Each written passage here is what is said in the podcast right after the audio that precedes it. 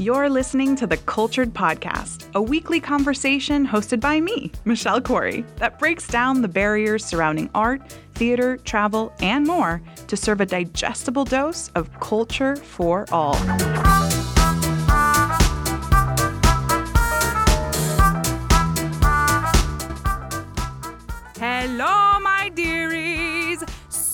To have you for another episode of the Cultured Podcast. It's Michelle Corey. Da! Didn't you hear it at the beginning of this episode? And we are here to get cultured with a whole different kind of art form. We are talking puppetry today, and we have none other than Raymond Carr. Raymond has over 15 years of experience bringing puppets to life. And let me tell you, there are way more styles of puppetry than just marionettes with those strings, okay? Also, according to Raymond, please do not call it puppet master. That is so passe. Um, hello Oh, it's puppeteer. Raymond has done everything from filmmaking, he has been a theatrical director, he has been a designer, he has toured the entire continent. I mean, he's been to almost every single major city in North America. He's gone to Europe, worked in Iceland for a bit. There is so much to dig into on this episode. But first, we have a very special inspiration for this week. Raymond himself is bringing us the inspiration, and I will let him take it from here because this is a good one, y'all. All right, so while recording this, Black Panther has just opened, and I know a lot of people are talking about it, but for me, it was truly inspiring because it was the first blockbuster Afrofuturist film. It imagined African culture in a very sci fi way. Generally, we think of sci fi and fantasy through the lens of a European point of view. And that, for me as a black man, I've always been in love with sci fi and fantasy. And to see that idea through an African point of view was something that we've just literally never seen before on screen. So it was inspiring because it's something that I love and being able to see myself and people that look like me participate in that conversation of sci-fi fantasy was something that I've longed for for a long time and I'm finally able to see. So it's also something that is obviously people are paying attention to and hopefully will uh, change the game. Wow, wow, wee, wow. Thank you so much. That was, I couldn't have said it better myself, literally. Um, and now with Raymond's inspiration in tow, we now get Raymond inspiring us.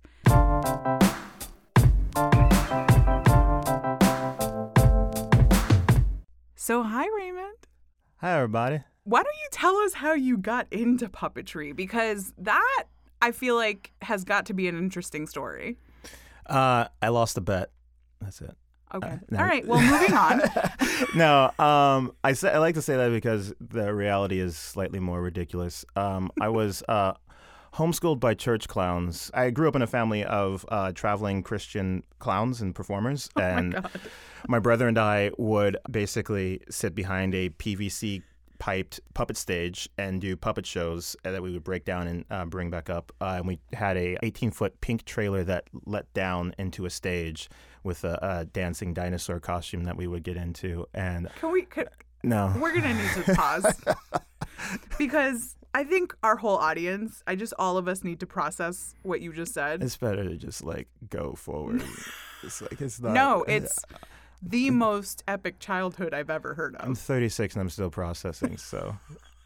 Like, yeah. Every Wednesday.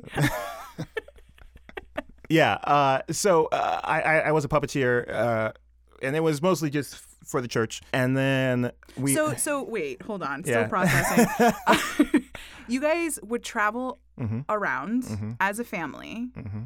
doing like a Christian circus. No, it's more so like uh, the, we were the children's portion of like the big revivals or conferences at churches and what have you. We were like the children's entertainment for those sorts of things. So we weren't, yeah. So we were, uh, and we it was incorporating in, in children's ministry. So there was a message and, and music and songs and all kinds of stuff. But we really performed almost vaudevillian because we didn't have a script or anything. We just had, you know, some sketches and some bits and characters that we knew that we had, and we just had like a little sheet of paper that my mom would write down on a legal pad, and we knew what we were supposed to do vaguely, and then just talked our way through for four hours because they were, you know, church services that just went on forever. How old were you? I did this from the ages of probably 10 through now. No, uh, I, I, I was, I've performed with my parents since I was 10. And uh, I mean, I probably stopped when I was like 19 or so. But And it was you and your brother. Mhm. And how old was your brother? he's two years older than me. So at the ages of 10 and 12, Uh-huh. you were improvising puppet shows? Uh-huh. That's amazing. All right. That might be one of the most interesting things I've ever heard. I'm not even like I'm prone to exaggeration and hyperbole, Yeah. but I'm not. Well, I mean, look, there, mind blowing even further. There is a, an industry for uh, Christian puppetry and clowning, and we didn't make this up ourselves. There's curriculum and books and music and puppets you could buy over the counter um, through Christian resources that have all this kinds of stuff, all in the name of reaching chi- children for Jesus and all that jazz. So yeah, that's what I. uh, This was on the West Coast, so we traveled um, a bunch. At the height of it, we were performing at around 200 times a year. So uh, What? yeah, uh, we were homeschooled, by the way, as I said. Well, Uh, yeah, you had a whole slew of conferences to Right. clown around at. Yeah, exactly. Which made it slightly less legal. I don't know. There's child labor law um, issues you could, you know. Those don't apply for, yeah, clowns exactly. or puppeteers. Exactly. Or when it's your parents. Um, so uh, this was in Southern California. So we moved from Santa Monica, California, to Union City, Georgia, when I was 17, Mm, which is it's a huge change. yeah, it was, it was very not cool. Mm.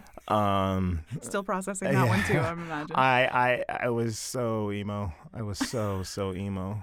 It was it was adorable. oh my God, you were a Yeah. sad I- puppeteer. I was such a sad puppeteer. It was really sad. Raymond, can I be in the biopic of your life?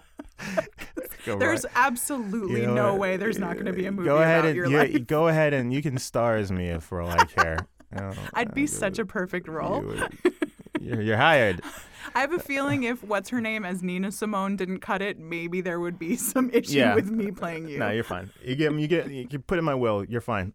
Uh, yeah. From there, I moved to Georgia, where my parents got a, a job at a church, uh, being children's pastors, a big mega church, and uh, I was sad and then I discovered the glory that is the Center for Puppetry Arts, which uh, you know, for those of you who are local in Atlanta, Georgia, you know how amazing that place is. And that was the first time I met artists that were professional. You know, I I didn't consider myself an artist, despite the fact that we were performing all the time, and, I- Mhm. and I don't think my parents did either. Yeah, Uh, and for those who don't know, I mean, the Center for Puppetry Arts is the largest museum for puppetry in, I think, the world. Largest puppetry theater and museum in America, and one of the largest in the world. And it's currently home to the Jim Henson exhibit, and we have they have more of Jim Henson's collection than MoMA or the Smithsonian. So Yes. uh, you should definitely check it out when you It's get a chance. amazing. And it just underwent a renovation a couple Yeah, years ago. a- it's a beautiful facility. So that's where you got your start as thinking of yourself as Yeah. a career puppeteer potentially. Yeah, I mean, it was it was an interesting transition for those who have you know come up uh, in some sort of amateur form of artistry and not really realizing, oh wait, people do this for a living, and so that was a big eye opener. And so I started doing shows there. They have a great program called Experimental Puppetry Theater uh, (XPT), where it's a grant-based program, and you submit an idea, and they give you up to four hundred dollars to and all the center's resources to put on this short you know five to ten minute piece um, and then they showcase it in the summer so i've done i've directed a couple of shows through that process and What are uh, some of those shows? my first show i did w- i was 18 years old i actually applied for it when i was 17 and it's an 18 and up show so I, they, they made sure my birthday was before the performance so that's how they got away with it No Uh, way. but the show i did was called baby says eat me Uh, Baby says eat me. Yes, it was about this adorable baby who was so jealous of food because everybody liked food more than it that he went around telling everybody to eat me. And he uh, eventually tried to all these different things get people to try and eat him. And he jumped into the oven and like poured food on his face and all this kind of stuff. And at the end of it, he finally succumbed and ate himself. Uh, Oh my god. yeah, so that was my first adult uh, oriented puppet show. Oh, Uh, be still my heart. That's yeah. amazing. Yeah, it Oh. was, it was a it was a beautiful. Uh, yeah, it was actually originally written by one of my homeschool friends that I came up with, Sarah Martin, and that was one of the reasons why we we stayed friends, is because I thought she was just as weird as me. And so from there, uh, I've done uh, you know a bunch of. I did a bunraku, which is a Japanese style of puppetry where you have uh, it's traditional, uh, almost like kabuki style, where the puppeteers dress in all black, but they hold puppets uh, in full visibility that are uh, full body puppets, and so there'll be one person operating the feet, one person operating the hands, and then one person operating the head and body to get this fully range motion of puppetry. And they do uh, these gorgeous, ornate costumes for the puppets and beautiful set pieces. Like many artist forms in Japan, it, you have to spend years and years before you can even participate in this process. And that's kind of where my production company's name comes from, Ninja Puppet Production, because the puppeteers look like ninjas when they're dressed in all black. But I did a version of the story of David and Goliath as told through kabuki uh, samurai style. So the dragon, we made a, a dragon that was 13 feet tall, operated by uh, seven different puppeteers. That was all black light, and that was Goliath. And then we had samurai puppets and all this kind of stuff. So it's a beautiful style. Well, and I imagine it takes a tremendous amount of like, Coordination. coordination. Yeah, like and anticipating somebody else's movement. Yeah, it's it's a fascinating. I love it so much because it does require a lot of coordination, but when it's at, the height of it, you still get this level of uh, improvisation and and thinking on your feet and a, a real synergy with your other performers that is very difficult to get outside of that. It's like a lot of movement artists that get, you know. So you, Yeah. you get the symbiotic symbiotic relationship with other performers still to infuse this life with this uh, inanimate object, which is when it works, it really really works. Wow. Yeah, it's beautiful. Beautifully put. Yeah. Flash forward. Uh, did some shows at the center. Um, then I went to. Uh, I auditioned for a thing called a TV show called LazyTown, which was on Nick Jr. for a while, and it's a pink-haired girl and this guy in blue tights that spins around and stuff. It was a fitness show, but we shot that in Reykjavik, Iceland. So I spent a year out there. So I worked on that show for a year, and then I came back to Atlanta and I continued doing my own stuff and worked in commercials and what have you. I went on tour with a show called Walking with Dinosaurs, which was a life-size animatronic dinosaur show that played arenas. So we played Madison Square Garden, Staples Center, and Phillips Arena, of course. But it was North America, so we went to Canada and Mexico as well. Holy moly. Yeah, and each uh, we were the fourth largest touring show in the world at the time. Uh, so it was like Springsteen, U2, one other, and us. And and walking with dinosaurs. Yeah. So we traveled with 25 semi trucks, 75 people. yeah, it was crazy. what was that like? It was two years, so it was a lot of good and a lot of intense. You know, I, I'm so inte- incredibly grateful for it. I was the head of animatronic puppetry performance, where we called ourselves Voodoo Puppets because we operated them remotely. So we had a sophisticated animatronic rig operating these dinosaurs that would free roam on the floor of these arenas. What? Yeah, there's three people. There was a little car underneath it that would operate the legs, and then next to me was somebody with a keyboard and a joystick that operated the mouth. And then I had what looked like a small vertebrae set uh, for a back that at the end of it had almost like a bicycle arm control on it.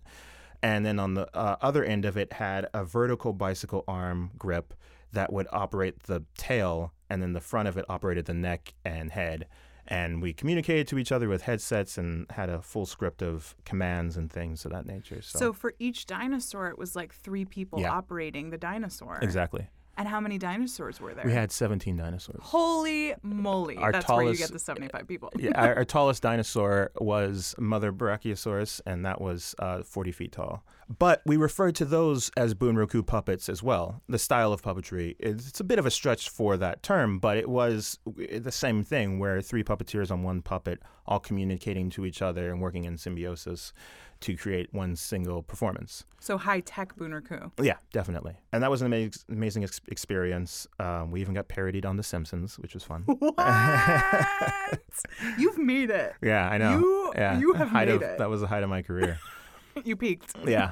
Um, oh, and I was in an episode of CSI. Because an episode where the revolved around walking with dinosaurs. The the, charac- the characters, because it was like CSI Vegas, and Yeah. it was a stupid thing. I still get it like twenty five cents every two weeks or something like that. I'm gonna watch that show Yeah. just so I can Yeah. contribute. uh, that's how I got my SAG card. Yeah.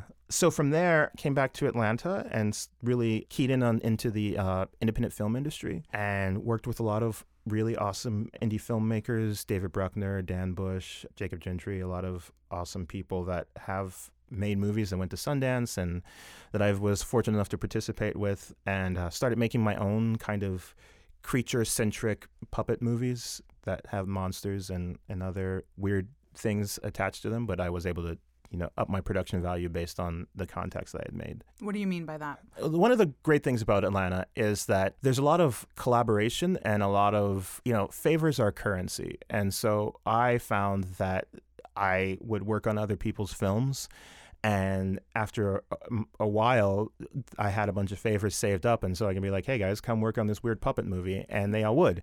um, and so I was able to get high tech uh, HD cameras, and and well, back in the day they were just HD cameras. Now 4K and 6K cameras, and the sound the sound equipment needed, and you know the, the just level of production people involved to make these movies, you know, something really interesting, or at least feel like a movie, you know. So I started doing that quite a bit made a movie that went to Slamdance, which is a film festival in Salt Lake City, right next to Sundance, and uh, went to Comic Con, perform, and it, it did well at the London Sci-Fi Festival and Atlanta Film Festival, and let me ask you. Yeah, I mean, in just the quick synopsis that uh-huh. you've given us so far, uh-huh. it's astounding where puppetry has taken you. Yeah. Would you have ever been able to imagine that puppetry could take you to these places? It depends on when, at what point you ask me in life. Yeah. you know, I think that uh, I've been very fortunate to get some ridiculous opportunities. And I think that as somebody who, Eh, like many artists who came up around and didn't really know what it meant to really be an artist, or, or maybe saw people that you were inspired by but didn't know how they got there, you know, to really, like thinking about like the Muppets when you know I remember having conversation with my other friends when I was a teenager that were into puppets and whatever, and thinking about, yeah, I'd really like to work with the Muppets, not knowing any of us how to actually do any of that. Hi, I'm waiting for Maria, and I'm very excited. I can't wait till she gets here, because it's story time. Hi, Big Bird. Ready Hi, for Maria. your story? Oh, yeah, I can't wait. Okay, now which one of these? It is. It is amazing, but I also really I try and look forward while still keeping a uh, a level head about my own expectations and also my own abilities.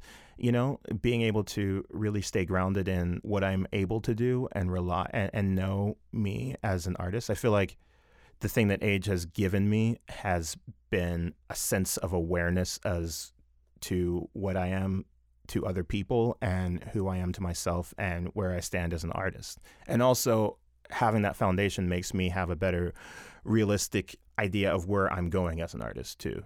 So all that is a roundabout way, way of saying no, I didn't know. I gonna, yeah, no, I could have never imagined. Yeah, it's amazing. I could have never imagined. Um, I mean, you did have this. Uh, if there ever there were a non-traditional upbringing, it was yours. yours is the one under the textbook definition of non-traditional upbringing, and I think that was an opportunity to show you that there are so many other ways to live and to do things. And so, you know, not to put thoughts into your head, but I know that, for instance, I grew up within a matriarchy mm-hmm. of older women. Mm-hmm. And so, how that's informed me is that I'm very self assured as a young woman. Mm-hmm. And also, I believe that I can do whatever I want at whatever age because all of these older women kept partying and living a good life. Eh, they still are into their 80s, you know, that yeah. they're my aunts. So I think that really informs you. No doubt, like uh, it definitely does. Being a young black man in the in the '90s, uh, having that awareness of what other black men were doing at that time, and I like, you know, I grew up in Inglewood during certain parts of my life and all that kind of stuff, and so I feel like I had a, obviously a different experience from a lot of people uh, around me that did inform me and took the reins off of my trajectory to a certain extent because I was able to think differently than maybe a more traditional setting or, or, or conditioning, uh, if you will. And, you know, I, I am in, eternally grateful for the people, my parents, other mentors that have allowed me to do the thing and not have to worry about, you know, falling on my face too much, you know? yeah, um, or your puppets falling on Yeah, exactly. exactly. Hey, that was a that was a No, pretty funny. non-cliche one. Yeah, that was, that was very it was funny. It was fun. Don't patronize No, me. it was great. It was so funny. Oh, that was even more patronizing. Okay. well, and I can imagine you're with your parents and Mm. what they used to do. There was nothing but support when you decided to pursue puppetry. They've always been very supportive, like to a fault, I think. I think in hindsight they probably should have told me to like slow it down for a minute there, but I they they have always been like wildly supportive of my nonsense even when they don't understand and they don't understand like the vast majority of the art that I do now and uh, which, you know, granted most audiences don't either, so but uh they still like nod and give a thumbs up when they see and they still try and come to my shows and, and when they can so That's so sweet. yeah it is So now let's dive into a little bit about the different aspects of puppetry. So Mm-hmm. can you break down some of your because there's just such a vastness of puppetry styles, but can you break down some of the more common ones and then some of your favorite? Probably the, the, the version that most people are familiar with is what we call Muppet style, which is pretty self explanatory. It's Sesame Street Muppets, basically your hands over your head and you're moving your hands like you're moving the mouth of the puppet. And that's referred to as moving mouth, hand, and rod puppet because, you know, they have rods in their hands and what have you. And that was obviously made popular by Jim Henson. And he pretty much basically invented that style. So uh, before that, you know, there were some glove puppets like you would see on Mr. Rogers or Kukla, Fran and Ollie or Howdy Doody marionettes and all that kind of stuff. But what Jim did is that they all those shows on TV had puppet stages, and Jim decided to just remove the puppet stage and just have the edge of the frame and, the in the camera be the puppet stage, you know.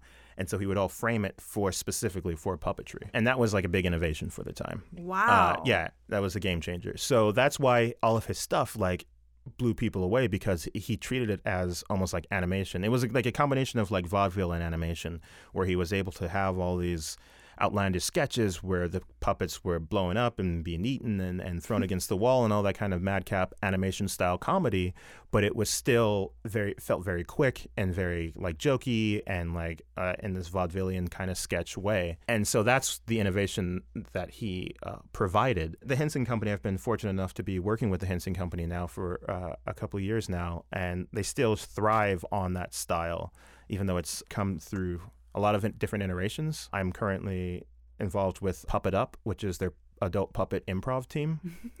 and they had a run in Vegas for a while, and we've done some shows here and there. They'll be back on tour eventually, but that is Muppet style puppets, except whose line is, is it anyway style improv, where they're interacting with the crowds. But then there's a there's a camera and then there's a projection screen above the puppeteers. So you're and the puppets are like being lifted up in front of the camera. So it just looks like if you want to look up it just looks like an improvised tv show but if you look down you can see the puppeteers below uh, Oh, audience so interaction. cool. and then in between sketches and stuff they do recreations of some of jim henson's old sketches that he would do like on the ed sullivan show and uh, the tonight show and all that kind of stuff. In addition to that they've translated the moving mouth hand puppet style into animatronics and animation. So the show that I'm currently on with the Henson Company is called Splash and Bubbles, and it's a show for PBS that he teaches kids about oceanography, and it's a series of fish. I swam all around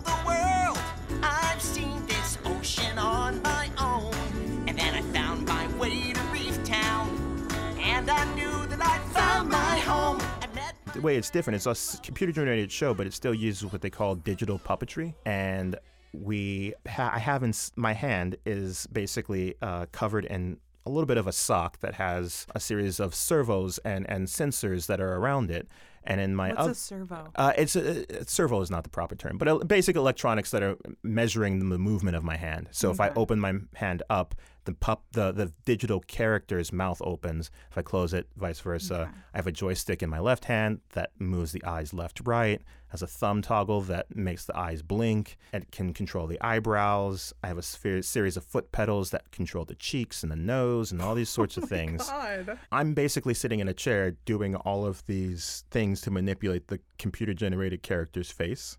At the same time, I'm reading a script. So we're like a television show. We are shooting a television show, reading this script in real time while manipulating the mouth of the puppet. Then at the same time, there's somebody on the floor in front of me that's on this 500 square foot basically pad that has sensors all around it in the ceiling that are taking the movement of this rod puppet that they're holding. So it basically looks like a fish with a series of ping pong balls, glowing ping pong balls all over it. And you move the fish around like you would a, a stage on stage in a theater situation, and then you immediately see it moving in real time on screens all around you. So it's kind of like a real time video game, and we're working in concert with each other. Wait. You're saying a whole lot that I'm needing to process. I, you're probably like the only guest who's left me like speechless multiple times. Okay. All right, where'd I lose you? No, you didn't. this is unbelievable. Okay, so you are controlling all of these levers and buttons and joysticks at the same time as speaking the script, Mm-hmm. at the same time as looking at the screens to see it come to life. Yes. The other half of me, another performer, is on the floor moving the puppet around. How? I'm such a good, I'm such a good journalist. How though? No, but did that take you a ton of time to get used to? Yes and no. The specific system that we were using, the Henson Digital Puppetry System, I did have several weeks on that to try and really perfect the the, the idea of using that. But the basic premise of it was still based on Muppet style performances, and the Henson Company is a performance centric production company. They are uh, they le- uh, lead by their performers, and they're one of the best companies to work for for any aspect of performance because the performers really do deep dive and, and lead the conversations as far as like how much time you have with the material versus like you know there's not always somebody who's over your shoulder screaming at you need to move forward which is you know it happens on set so it's they're such a great company to work for so yes it did take me a while to, to, to figure that out but the benefit is that we were doing a 15 page episode a day of animation cg animation Which is unheard of Right. with actual traditional animation. Right. Normally, in context, like, it would take months to get that. Of course, these were low res versions of it, so they would need to process it and full, bring them to full resolution. But just that itself, it just is processing power and, and such so it's such a faster process. So that's the system that I've been working with with the Henson Company. Splash and Bubbles is doing well. It's still, I believe, it's still the third largest, uh, biggest sh- show on PBS Kids right now, which is great. Wow! Yeah. Congratulations! Yeah, yeah, it's great. And it's a musical, so it's all set to Motown music, which is a lot of fun. Do you have to sing at all? I do. Oh my God! Can you sing us a little something? Uh, I am, um, so my character is a pufferfish named Dunk, and pufferfish actually make sand patterns in the sand. And they use it as a mating, but they will make like almost crop circle, perfectly symmetrical circles in the sand that are like very interesting and delicate. I have an ex who used to do that around me. I'm just kidding. That's just a pufferfish joke. It's funny. Yeah, that was funny. That was- Thanks. Yeah. So he has this song that is, uh, it's, I don't know what I'm doing. I'm just doing it. and it's all about him just doing stuff uh, because he likes it, not because if anybody's judging it. All right, take it down. Trying to have a serious conversation here. Are we? Keep it together. Oh my God! I Keep wasn't expecting that. Dude, I need more. I think this show's for me. Yeah. I think I need to watch this show. It's great. I, I play two characters. I play well several characters. I play a pufferfish named Dunk, and I play the the mayor of the reef. It's Reef Town. And how does he ha- sound? It's Mayor Sting that sounds like this So I have to go all the way down from here to to all the way up to here. Wow. Yeah, That was impressive. So yeah, it's it's it's it's a wild time. Um, Well, you were saying that the system that you use, you actually didn't. It didn't. It like felt natural because of that's the kind of puppetry you've been doing all along. Yeah, and it's also the style of puppetry that they, the interface that we use, basically the joystick and the hand control, is what they've been developing. It's how, what they did for the TV show Dinosaurs back in the 90s. it's Oh how my they did the Ninja Turtles back in the 90s. It's how they've done, you know, A Little Shop of Horrors, all of these all these creatures with moving mouths that have facial expressions and animatronic features. That's done with this system, except this system just takes it into the digital range and makes them uh, computer generated characters. Fascinating. Yeah. Okay, so we've talked about moving Hand and mouth moving, having yeah. mouth Muppet style puppets. Muppet style puppets, Uh-huh. much better. and we've talked about Baroku? Bunraku. Bunraku? I'm very bad at this. and we've talked about animation Yeah. style Yeah. puppetry. Uh-huh. What are some others? You know, uh, one of the other styles that I, I like to use is um, I either do something called uh, tabletop puppetry, which is essentially um, more of an avant-garde traditionally way of doing it. It's a lot of what the center. If you've seen a show, a show at the Center for Puppetry Arts, that's generally referred to as tabletop puppetry, where it's usually like the level of a table and there's people operating it. Sometimes it can be found object puppetry, where you're literally just moving an object like a can or an apple or something like that, and you're bringing it to life. Rod puppetry, oftentimes, is uh, I use a lot, where it's literally just rods going uh, in the back of the puppet and on the hands of the puppet, and you're manipulating in that very basic style that's used in a lot of um, Indonesian style puppetry and Asian art forms. It's a very traditional uh, style of puppetry. I generally shy away from marionettes. I don't really do much. It's really easy to make a marionette look bad, and it's really hard to make it look good. Wow. and marionettes are, of course, the traditional strung. String puppets, yeah. Yeah. And Are they just too high strung? Aha. Yeah. So no, uh string puppets. I don't really it's it's it's really it's really hard to use them. And I, I like the direct control of like a tabletop of Bunraku because I my hands are literally on the puppet and I can make it grab things and do things and do precision movements.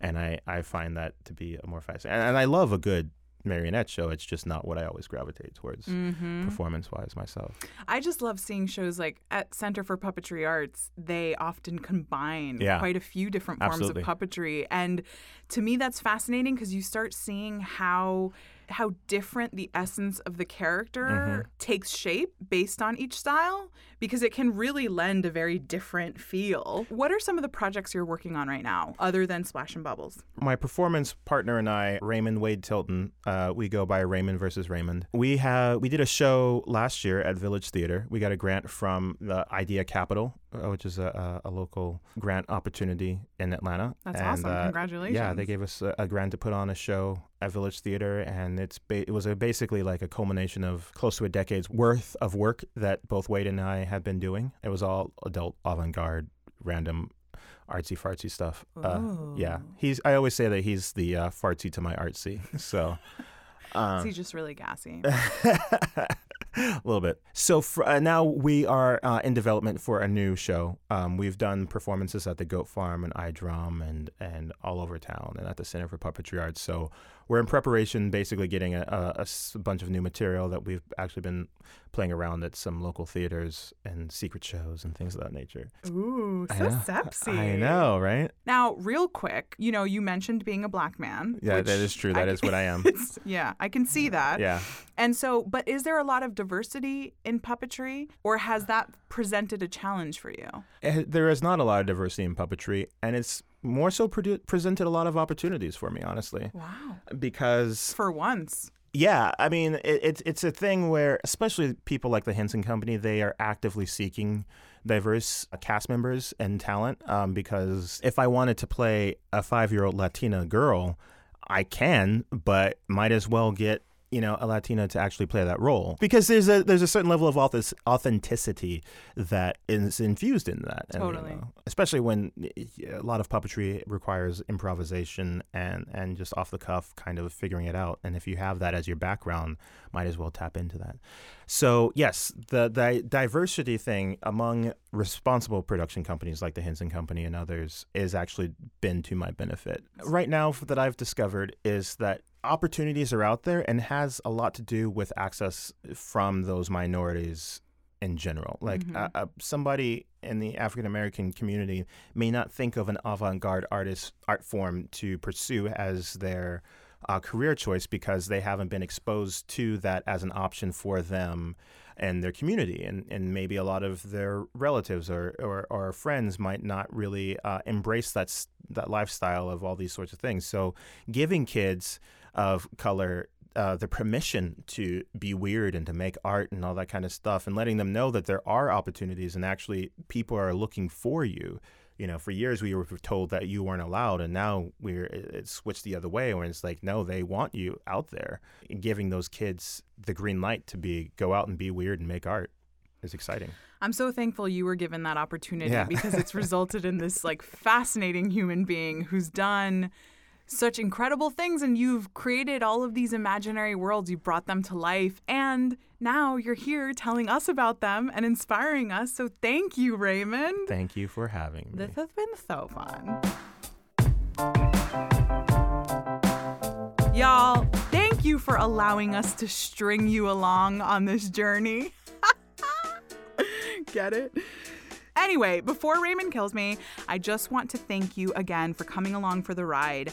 I learned so much. I think I really do think this is the first episode where I was constantly left speechless because there is so much complexity behind the art of puppeteering. How cool. If you want to learn a little bit more about Raymond and his work on many endeavors, one of which is super sexy and secret, well, we'll find out soon, you can go to ninjapuppetproductions.com. It's exactly how it sounds, is how you spell it ninjapuppetproductions.com. And of course, all of these links and everything that we mentioned in the show today is going to be on the episode show notes at culturedpodcast.com. Until next week, keep it classy, keep it curious, keep it cultured.